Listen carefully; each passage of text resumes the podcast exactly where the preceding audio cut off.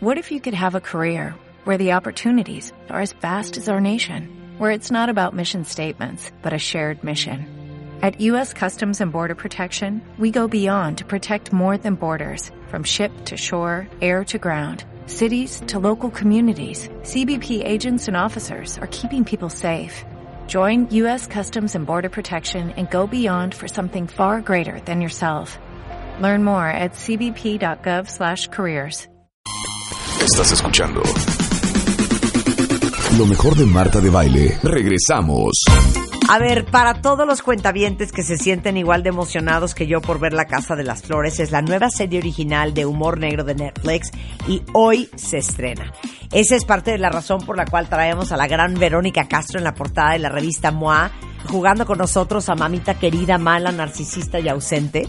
Eh, porque es el gran regreso a la televisión de Verónica Castro. Y justamente en la entrevista que le hicimos para la revista MOA de este mes de agosto, nos contó, cosa de que lea la entrevista, cómo acabó ella diciéndole sí a Manolo Caro, porque Manolo Caro es director y creador de esta serie y pareciera que nos leyó la mente porque cuántos de nosotros no conocemos a la típica familia que hace todo por lavar los trapitos en casa y tapar el sol con un dedo y mantener su estatus social y aparentar lo que no son con tal de verse como la familia perfecta, es la verdad.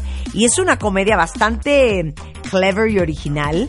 Este Netflix una vez más está rompiendo todos los estereotipos sociales que poco ayudan, empezando por dejar atrás la típica familia telenovelesca a la que estamos acostumbrados. Y bueno, hoy van a ver el regreso a la tele de Verónica Castro, pero también de Cecilia Suárez, va a estar Aislinn Derbez, este, bueno, va a estar espectacular hoy por Netflix, La Casa de las Flores. Oigan, cuentavientes, ya no falta nada eh, para esta conferencia el 30 de agosto aquí en la Ciudad de México. Qué alegría todos los que ya me escribieron, que ya tienen sus boletos. Es una conferencia que voy a dar especialmente para todos ustedes, que de verdad quieren seguir aprendiendo y quieren seguir entendiendo y quieren ver cómo hacerle para tener la vida que quieren. Eh, la conferencia es aquí en la Ciudad de México el 30 de agosto. Todos están invitadísimos. Toda la información está en ticketmaster.com.mx, 53259000 o en martadebaile.com.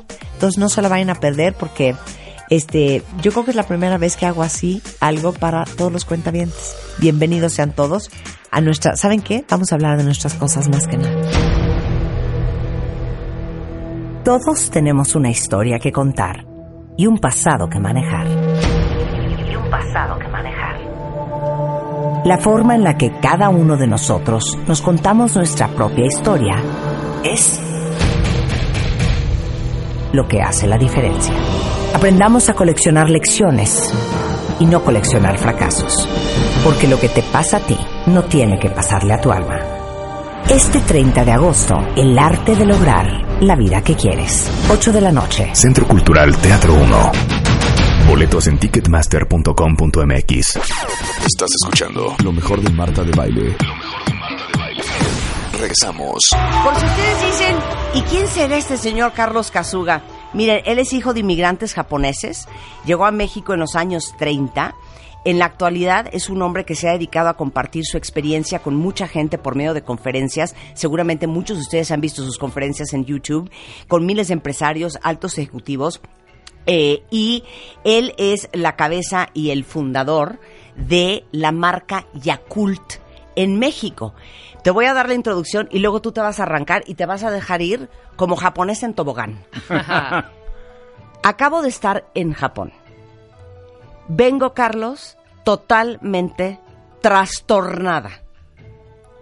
Me sentí ciudadana de segunda del mundo mundial. No puedo creer la educación del japonés. No puedo creer la cultura del japonés. No puedo creer, cuentavientes, que yo me estaba tomando una lata de Coca-Cola y cuando me la acabé, la quise tirar en la calle. Jamás encontré en toda la tarde un bote de basura. Jamás pude tirar la lata de coca porque nunca vi un bote de basura en la calle. Y andaba en una zona, pues bastante monen o motezando ahí por Jarayuku. No había manera, ¿no? No vi un papel en la calle. Y me impresionó mucho cuando salí del hotel, Carlos, digo, del, aeropuerto, camino al hotel, que es un trayecto como de una hora, me quedé en el península en Tokio. ahí en Ginza, eh, nos tocó un semáforo y vi un señor que habrá tenido, ah, como son de longevos ustedes y los jóvenes que se ven, ha de haber tenido como 90 años, pero parecía de 70. Se cruzó la calle, se regresó, se agachó, recogió un papel minúsculo, se lo metió a la bolsa y siguió caminando. Y quiero invitarte hoy para que nos des unas clases de cortesía y de civilidad. El señor Carlos Casuba con ustedes. Muchas gracias, muy amable, Marta. En verdad, eh, Japón es un país que se ha levantado gracias a su educación. Educación que, que ha sido de los maestros hacia los alumnos y en verdad es muy importante el respeto que se tiene a los ancestros, a los padres y sobre todo a los maestros. Pero eso cuándo lo aprenden, Carlos? Eso lo aprenden, pues yo creo que todas las, lo, aprendemos en la viviendo en el Japón o, viviendo en una casa japonesa o acá tratamos de hacerlo en el liceo mexicano japonés. Eh, por ejemplo, en Japón no hay gente que haga el aseo en las escuelas. Son los mismos chicos los que hacen el aseo de su escuela pero se les enseña cómo agarrar la escoba, cómo palanquear una escoba, cómo eh, barrer un rincón, cómo poner correctamente un recogedor, cómo doblar un trapeador, cómo enjuagarlo, cómo exprimirlo, cómo gastar menos agua, porque Martita, la calidad empieza siempre desde la limpieza, la productividad empieza siempre desde la limpieza, la salud empieza siempre desde la limpieza. La ecología empieza siempre desde la limpieza. Pero tú sabes cómo educamos en nuestras escuelas a los chicos que más mal se portaban en la hora de recreo, que fueron Josefina Mota, Enrique Peña Nieto y López Obrador. La maestra le dice, ahora de castigo me van a recoger la basura del patio. Le hacen creer a los chicos que recoger basura es un castigo, que es para la gente que se portó mal. Y es por ello que ves cómo ves en las calles que cómo están sucias, porque nadie se atreve a recoger porque como que siente que se denigra, como que es malo. Y en Japón esto es parte de la cultura, la, limpieza. Porque la limpieza es salud, la limpieza ahorra muchos gastos, la ahorra es productividad, es dinero. La limpieza es la base del ser humano. Si vivimos en un lugar sano, pues no, no va a haber enfermedades. Otra cosa que me impresionó, Carlos, es que uno va a andar ahí fumando cuentavientes en la calle caminando bajo ninguna circunstancia. O sea, hay espacios en donde hay un cenicerio comunitario eh, cada ciertas cuadras y uno se para ahí, fuma su cigarro, lo apaga y continúa caminando. Así es. No vi colillas de cigarro en un arbusto, en la banqueta, en la orilla de la calle, absolutamente jamás. Hay zonas específicas en las avenidas, en, las, en, los barrios, donde tienes que ir ahí a sacar tu cigarrito, prenderlo y fumarlo. Y, y no te puedes mover de ese lugar hasta que terminas y lo pones en el basurero. Eso es este increíble en el Japón. Y otra cosa muy importante que es que cuando cuando entra, eh, por ejemplo, cuando entran a trabajar aquí a, W Radio, desde la entrada hacen la caravana. Todos. Porque creen que en, eh, en, W Radio existe un Dios. Un Dios que les está dando trabajo a todo, la, todo el personal que está aquí y, y, le deben de agradecer desde la entrada los beneficios que, que ese Dios, ese, ese trabajo les está dando. Y ahí empieza un respeto increíble de creer que en tu escuela hay un Dios, de que ese es del shintoísmo, que en tu, en tu casa hay un Dios, que, este, que en tu trabajo hay un Dios. Y si ves en todos lados, hacen la caravana en agradecimiento a, ese Dios. Y no, no hacen una caravana como signo de, de humildad ante ti, sino no, no me inclino ante ti, me inclino ante el Dios que tienes en tu corazón. Es por ello que cambian las cosas totalmente.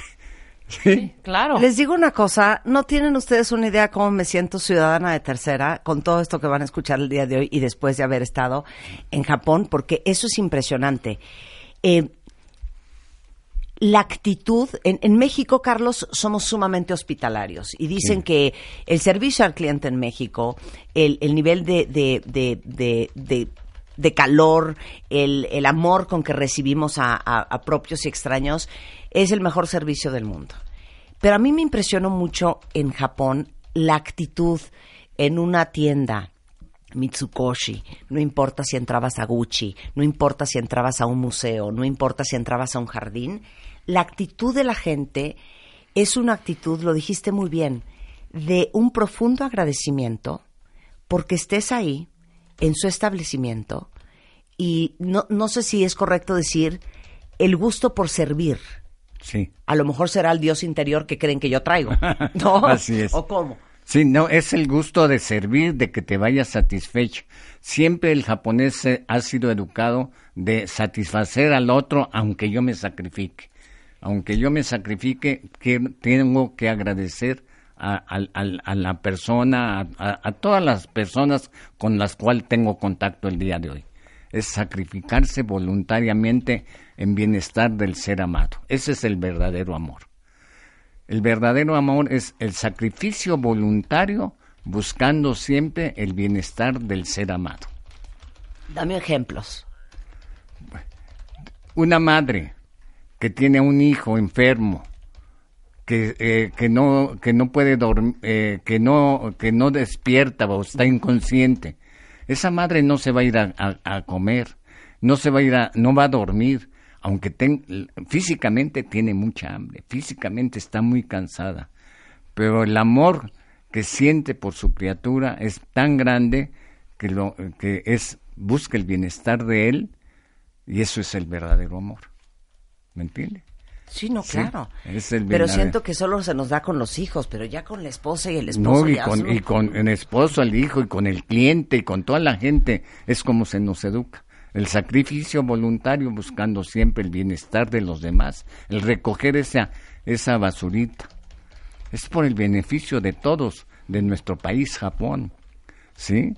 Este, por ejemplo, en un alto, a las 4 de la mañana puedes ver que, eh, que en una que está bajo 2 grados bajo cero, no se pasan el alto, la gente caminando, aunque no vean que hay, que hay carros. ¿Por qué? Porque dicen, porque no me ve nadie, pero mi corazón, mi alma, mi yo me está viendo. Y yo no puedo traicionar a ese yo. ¿Cómo la ves?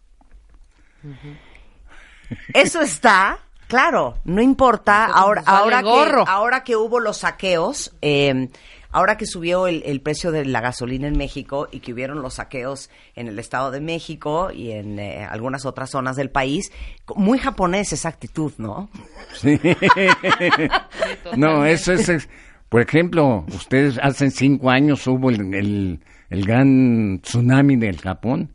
Nunca se vio al ejército japonés cuidando que los japoneses no estuvieran haciendo actos de rapiña, nunca estuvieron viendo que los estuvieran eh, saqueando supermercados, nunca se vio eso.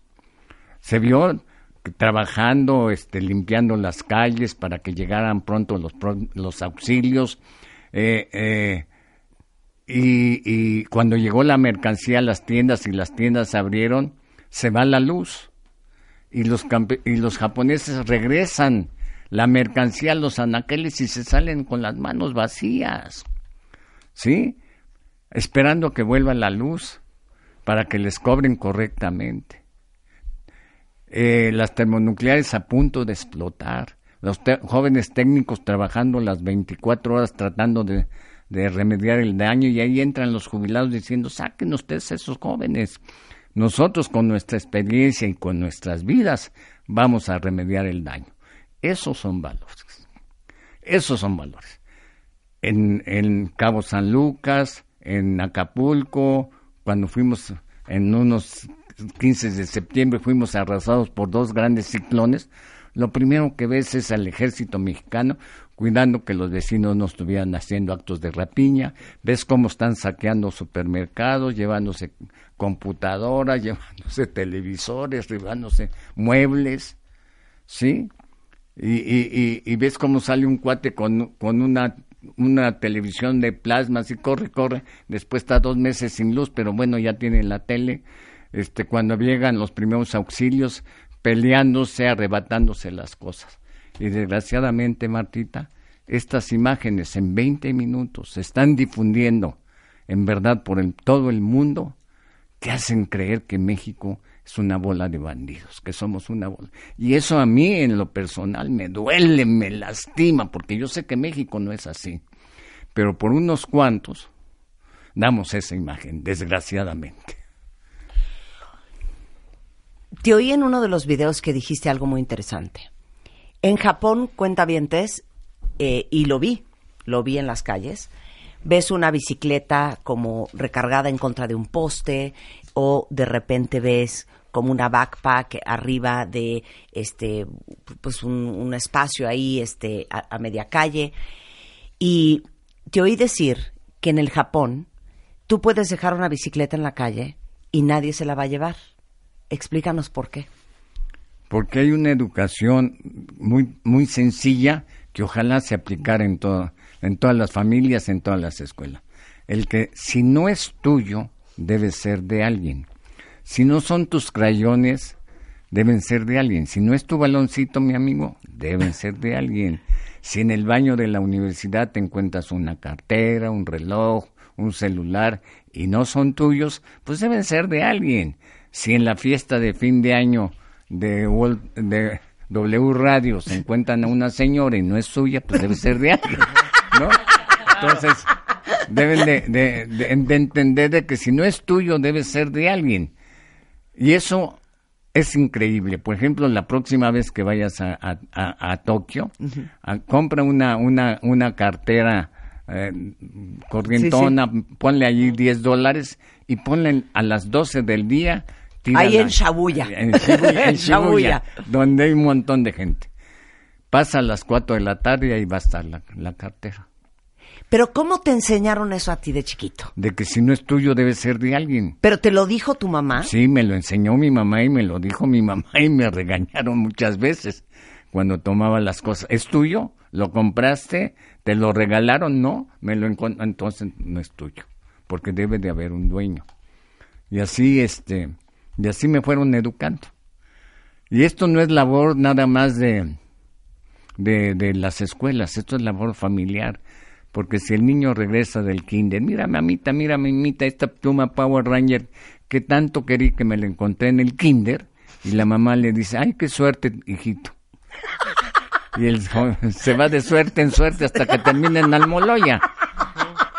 Cuando ahí la mamá le tiene que decir.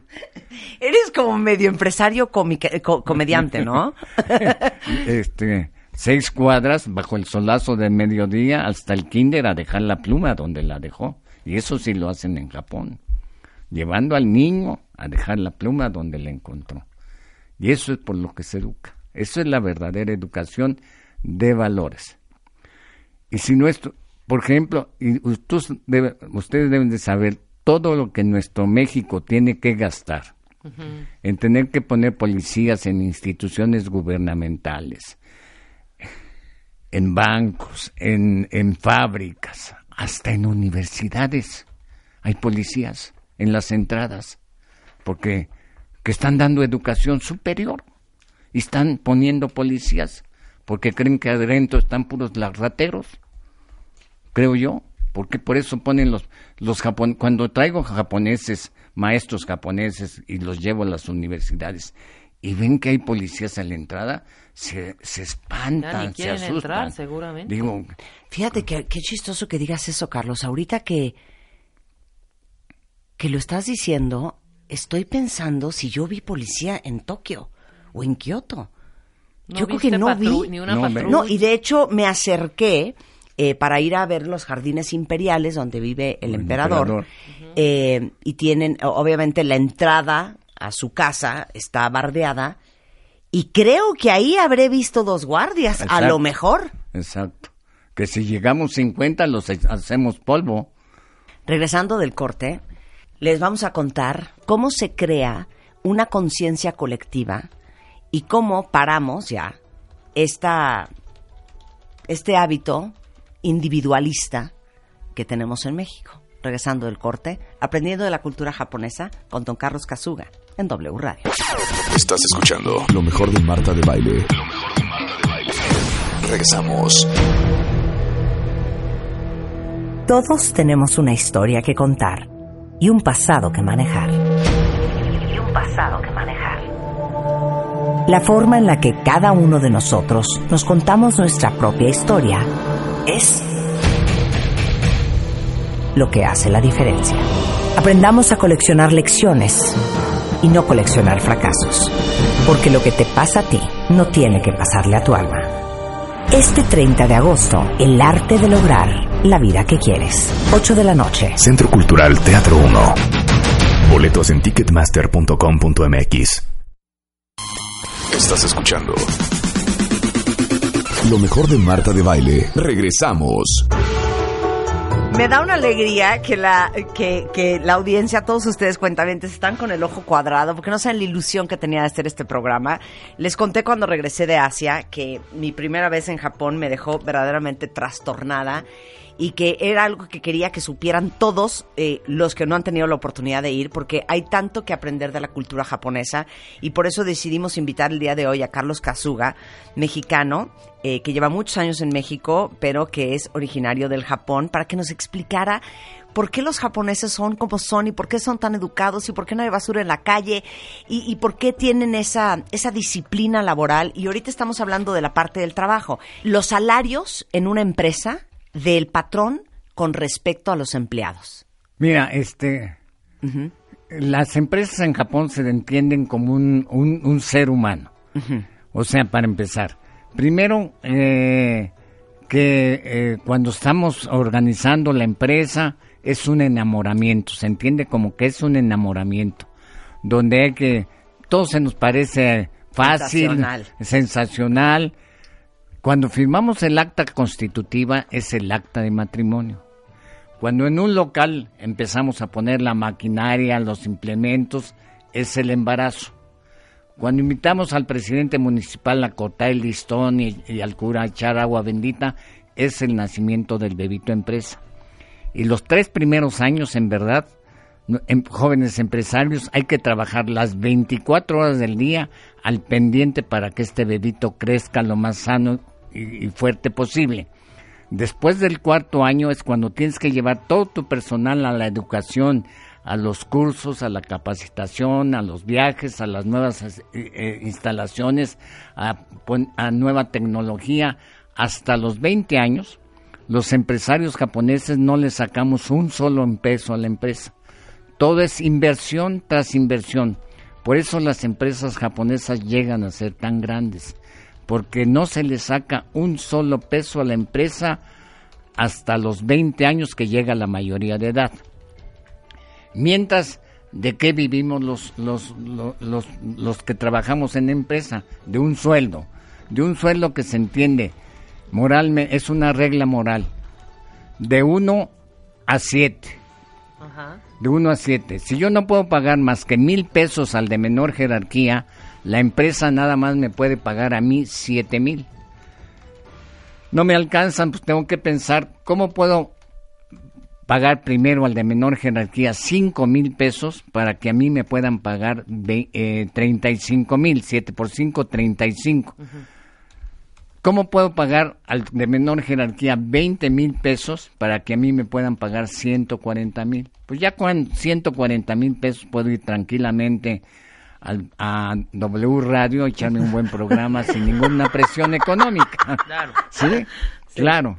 Pero ese, es, es como va. Por eso los trabajadores mexicanos que trabajen en empresas japonesas deben de entender que al principio es muy difícil, es de uno, un mil, siete mil a uno, pero deben de entender que, van que se va creciendo como en la empresa. A los 20 años, bueno, los repartos de utilidades son fabulosos. A los 20, eh, años, a los 20 años, el reparto de, dividendos a los socios es increíble. Y por eso oh, las empresas japonesas crecen, crecen y crecen.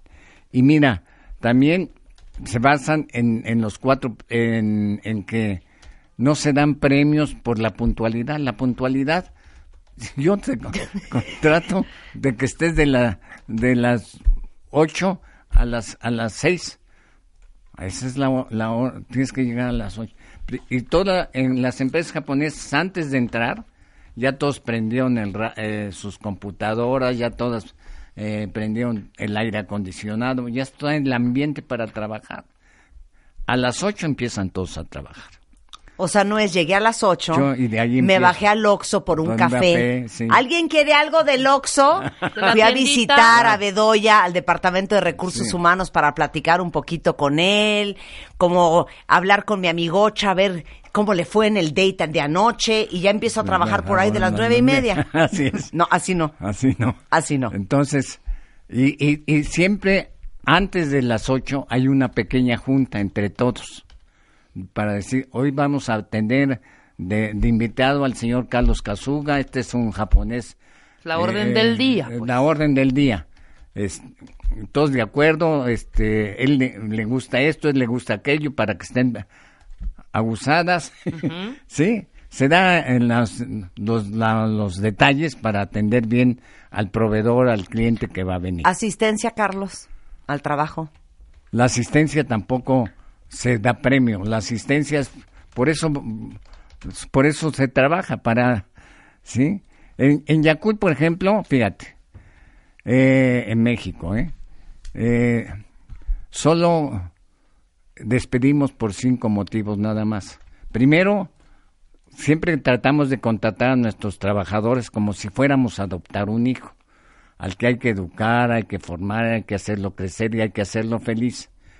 Pero a pesar de ello, hay veces que sí les tienes que decir sayonara, pero les decimos sayonara por cinco motivos nada más. Uno, porque llega muchas veces tarde. Dos, porque falta mucho. Tres, porque se robe algo, no hay perdón. ¿Sí? No me importa el importe, no hay perdón. Cuatro, porque llegue tomado o drogado. Quinto, porque dé la valiosísima información de Yakul a Chamito, de Nestlé o a Danone. Salvo eso, Pero, híjole, como que no le está agarrando a la, a la chamba. Como que no le entiende a su trabajo y no lo está haciendo bien. ¿No lo vas a correr? No, lo, lo movemos de, de trabajo porque fue nuestra responsabilidad contratarlo.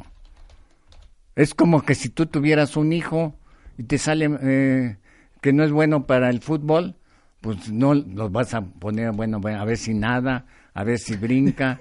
eh, lo tienes que acomodar en algún lugar, eso es la, lo que hacemos. Como un perro. Sí. Oye, No, que el labrador. No, tampoco, Ay, se hace pipí en todas partes. Pues no lo vas a regalar. No. Lo entrenas, Mire, lo capacitas, lo preparas. Es que lo- los pescados se, mu- eh, se, eh, se mueren por la cabeza, nunca por la cola. Los pescados se pudren por la cabeza, nunca por la cola.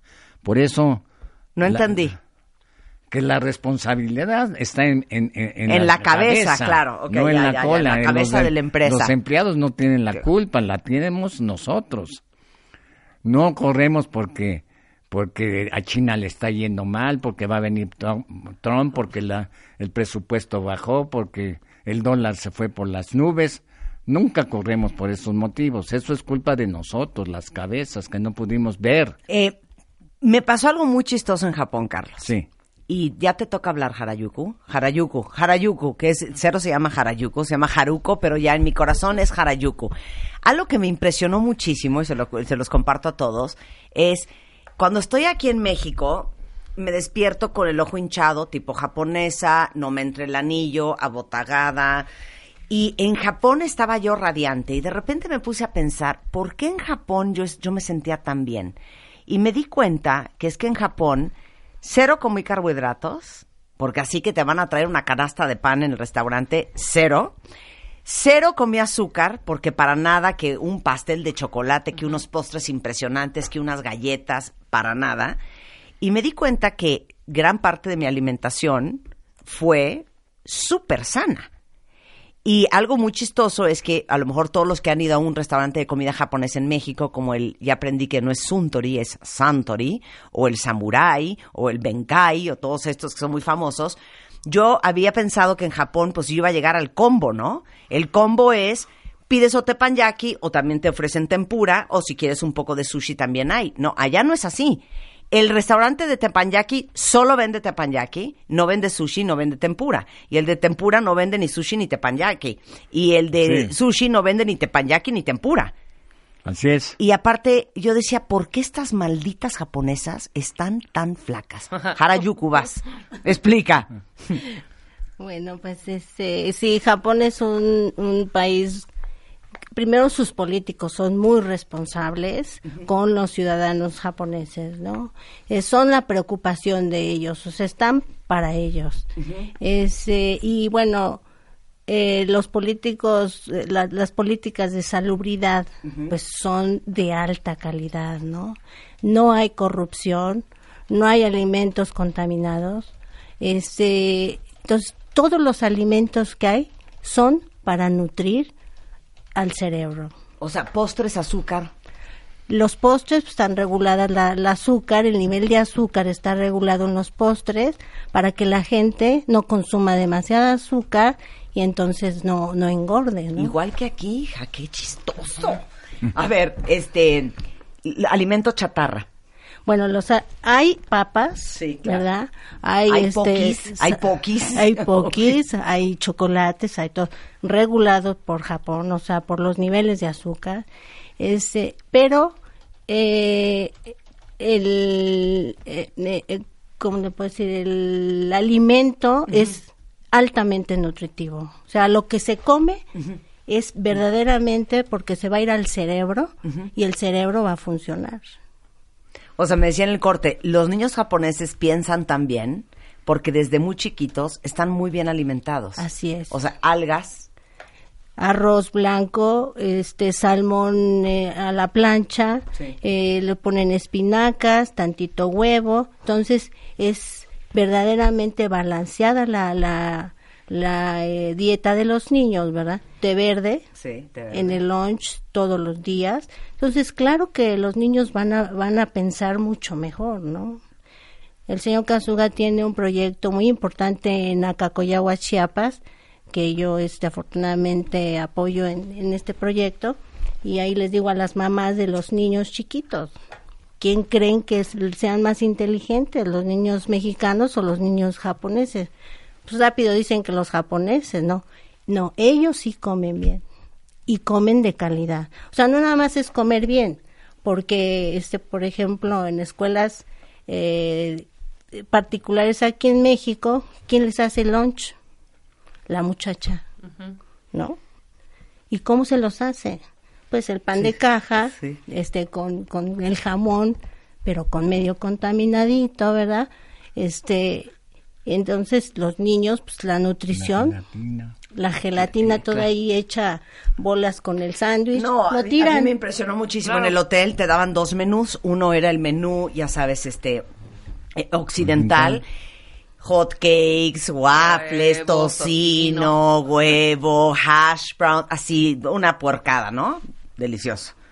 Y del lado, este, eh, de la- del desayuno Mm, japonés, japonés. pues eran, este, pura comida que tenía que ver con, o sea, yo decía, neta, vamos a desayunar pescado, me parece fuertísimo. Y yo volteé a ver a las familias en domingo en el brunch, Y lo comiéndose hacían. su pescado, sus algas, su arroz hervido, o sea, súper sano. Y claro, pregúntenme la talla de las japonesas. Yo siempre he sido minúscula, Carlos y, y, este Harajuku. Este, yo siempre he sido minúscula. Y soy o talla 2 o talla 4 o talla extra small o talla small. Llegaba a una tienda en Japón, cuentavientes, y les decía, porque es muy chistoso que no hablan inglés. O sea, es difícil, ¿no? Entonces yo le decía, eh, this eh, is small for me. Entonces me decía, for you? Small no, large. Y yo decía, cero me va, ¿cómo? Nunca he sido talla grande. Y me traían la talla grande y me quedaba perfecta. Claro, porque las tallas en Japón son tan chiquitas porque los japoneses son muy delgados y muy chiquitos. Entonces las tallas son otras tallas. Eso es impresionante, Así ¿no? es, Sí. Oye, hay muchísimas preguntas de los cuentavientes. Uno pregunta lo siguiente, esta sí está cardíaca, ¿eh? Creo que es la pregunta más difícil que te vamos a hacer en todo el programa. ¿Listo, Carlos? Sí. Carlos, ¿cuál es el mejor restaurante de comida japonesa en México? A ver. Yo sugeriría el Samurai y el Santori. En la Nápoles. En la Nápoles. En la Nápoles. Sí. ¿Y? El Santori. Ay, el- es que no Santori, es Suntory, no es Suntory, es Santori. Santori. ¿Qué significa Santori? Eh, es eh, es un, un gallo mitológico japonés que salió del sol. Ok, Sí. y el Samurai está en la calle de que es Nueva, Nueva York. York. Sí, es Nueva York, Sí. ¿verdad? Delicioso. En la Nápoles, Sí. aquí en el DF. Y bueno, el Santori que sí tiene el combo Sí. de tempura, teppanyaki y sushi, Sí. que siempre es, es eh, muy amable. Dicen aquí, este, ¿puedes hablar un poco más eh, de los políticos en tu país? Y Harajuku, tú nos estabas echando chisme de los políticos. Los- bueno, los políticos son bien comprometidos en Japón. Este, ellos más que nada inician así como su carrera política, pero con una consigna personal, ¿no? Que es el respeto para los ciudadanos en todos los aspectos, ¿no? En puntualidad, en el en, en que yo voy a ser austero para cuidar el dinero de la de, de los ciudadanos. ¿sí? Claro que entonces viajan en, en clase turista, este, eh, no van a las suites, no se van en primera clase. O sea, el, el, um, el ah, ¿qué es? ¿Primer ministro de Japón? Sí. no tiene un Air Force One. no, no tiene no, un Air tiene Force un One. avión, sí, Un eso sí avión. tiene un avión, sí, un avión, sí, tiene. Sí. Sí, porque tiene que llevar periodistas, lleva claro. todo, todos los séquitos, ¿eh? Ministros más, Claro. invitados también. Pero cuidan, son austeros para cuidar el presupuesto de la gente. Sí, no Ah, se sí, llevan muy. a 400 diputados ni a nada, o sea, sí. Oye, aquí este me estoy acordando de una parte ya para terminar, Carlos, que dijiste en el video que me fascinó. Eran cuatro puntos. El bien hacer, el bien hacer, el bienestar y el bien tener. Explícanos eso. El bien ser. Eh, para tener éxito como ser humano en cualquier lugar se necesitan cuatro principios. Primero, el bien ser. El ser puntual, el ser austero, el ser disciplinado, el ser trabajador, el ser estudioso. El segundo punto es el bien hacer. Todo lo que hagas, hazlo bien desde un principio. Si te vas a levantarte, hazlo bien. Si te vas a bañar, hazlo bien. Si te vas a vestirte, hazlo bien. Si te vas a, a- vas a estudiar, hazlo bien. Si vas a trabajar, hazlo bien. Si vas a jugar fútbol, hazlo bien. Métele siete goles a Costa Rica Eso. a Uruguay. Y si este en la noche van a hacer el amor, también háganlo bien. Este y de- el cuarto, el, tercer paso es el bienas- bienestar, que es el, el, el sentirse bien, porque diste el, el día de hoy lo mejor de ti a todas las personas con las cuales tuviste contacto. El bien ser, el bien, el dar una sonrisa, una palmada, un consejo, un apoyo, es lo que te hace sentir un bienestar, te hace sentir feliz y ojalá terminemos todos los días antes de entrar a descansar a nuestras camas sintiendo este bienestar. Y las personas que siguen estos tres pasos del bien ser, bien ser, bienestar, tarde o temprano, llegan a tener el bien tener.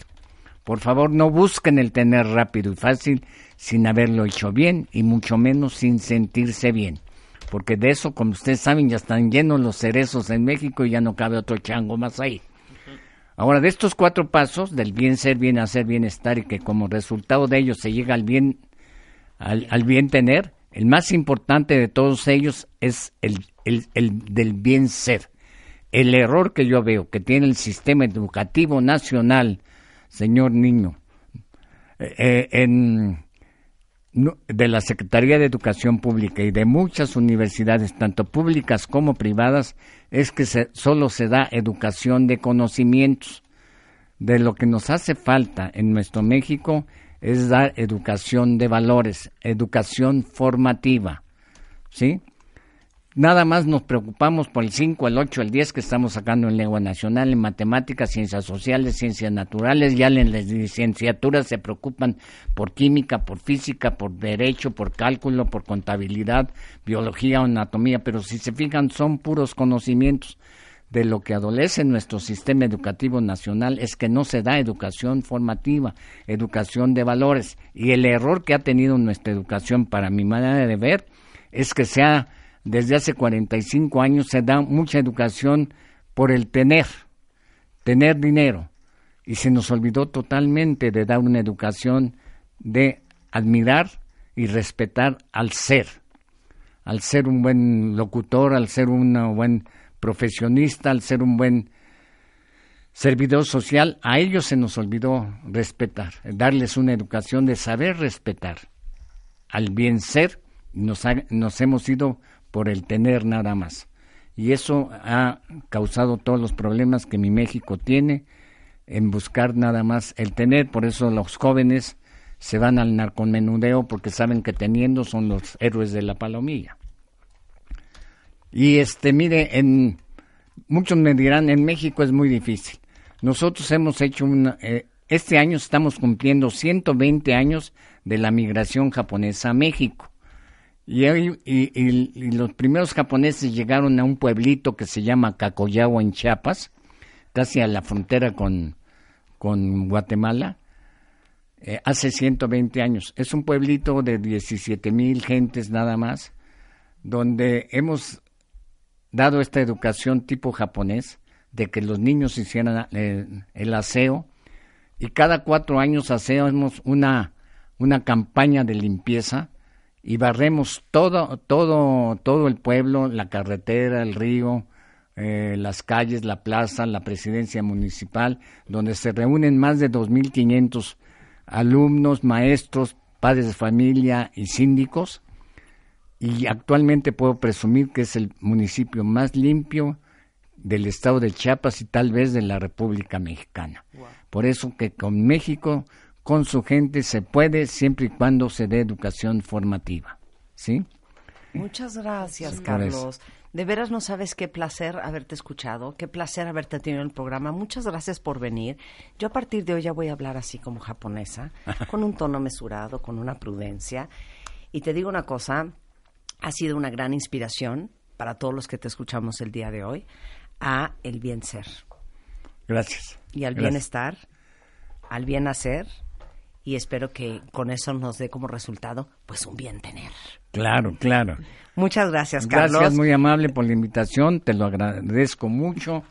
Y al público que me que me anima, que me orienta, muchas gracias y luchemos todos por nuestro México, que México tiene todo para ser una gran nación. Necesita de ti, México. Muchas gracias, Carlos. Muchas gracias, Carlos. Gracias, Haruko. Un placer tenerte acá. Y es arroba Carlos Casuga en Twitter, por si lo quieren este, llenar de, de, flores. O preguntas. De, orquídeas. Dudas. De, preguntas, de dudas. O en Facebook es Carlos Casuga, la cabeza de Yakult en México. Gracias, Carlos. Oigan, cuentavientes, con esto nos vamos, pero no se vayan ustedes. Ahí viene, ahora sí que así las cosas PM en W Radio con Ana Francisca Vega. Nosotros estamos de regreso el lunes en punto de las 10 de la mañana. Pásenla muy bien. Buen fin de semana. Adiós.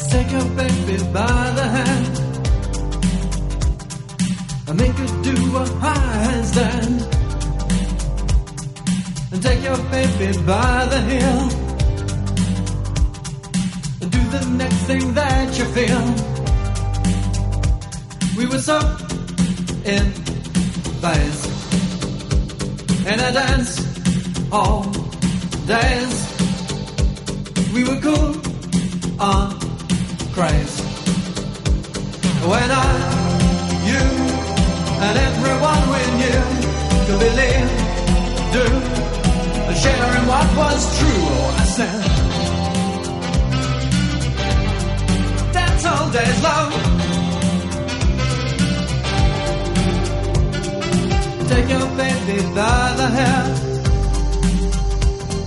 and pull her close and there, there, there. And take your baby by the ears and play upon her darkest fears. You would so in phase in a dance hall days. We were cool. Uh, praise. When I, you, and everyone we knew could believe, do, and share in what was true, I said. dance all days, love. dance all days. dance all days, love. your baby by the wrist. And in her mouth an amethyst. And in her eyes two sapphires blue. And you need her and she needs you.